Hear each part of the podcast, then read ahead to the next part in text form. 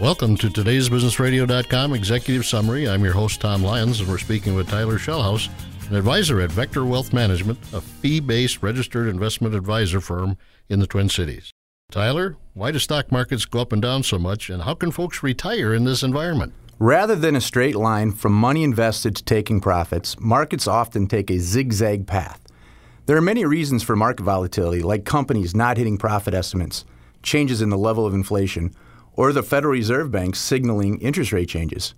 In the short term, stock markets are very unpredictable, like what we've seen recently. However, if given enough time historically, markets broadly have rewarded long term investors. Tyler, that sounds easy for someone in their 30s and 40s, but what about for someone who's retiring?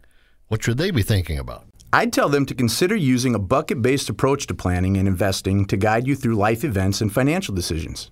So, how does thinking in terms of buckets help plan for market volatility? Well, Tom, by figuring out how much money you need and when, we can solve for how many of your dollars are short term versus long term focused. We know that long term growth oriented investments can experience volatility, especially in the short term.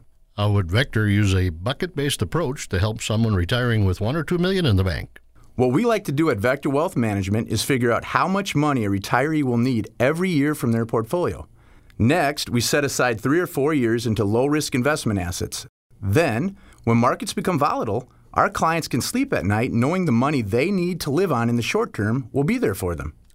So, using a bucket based approach lets clients take a long term view with their growth oriented investments while planning for volatility in the short term. And historically, long term investors are rewarded.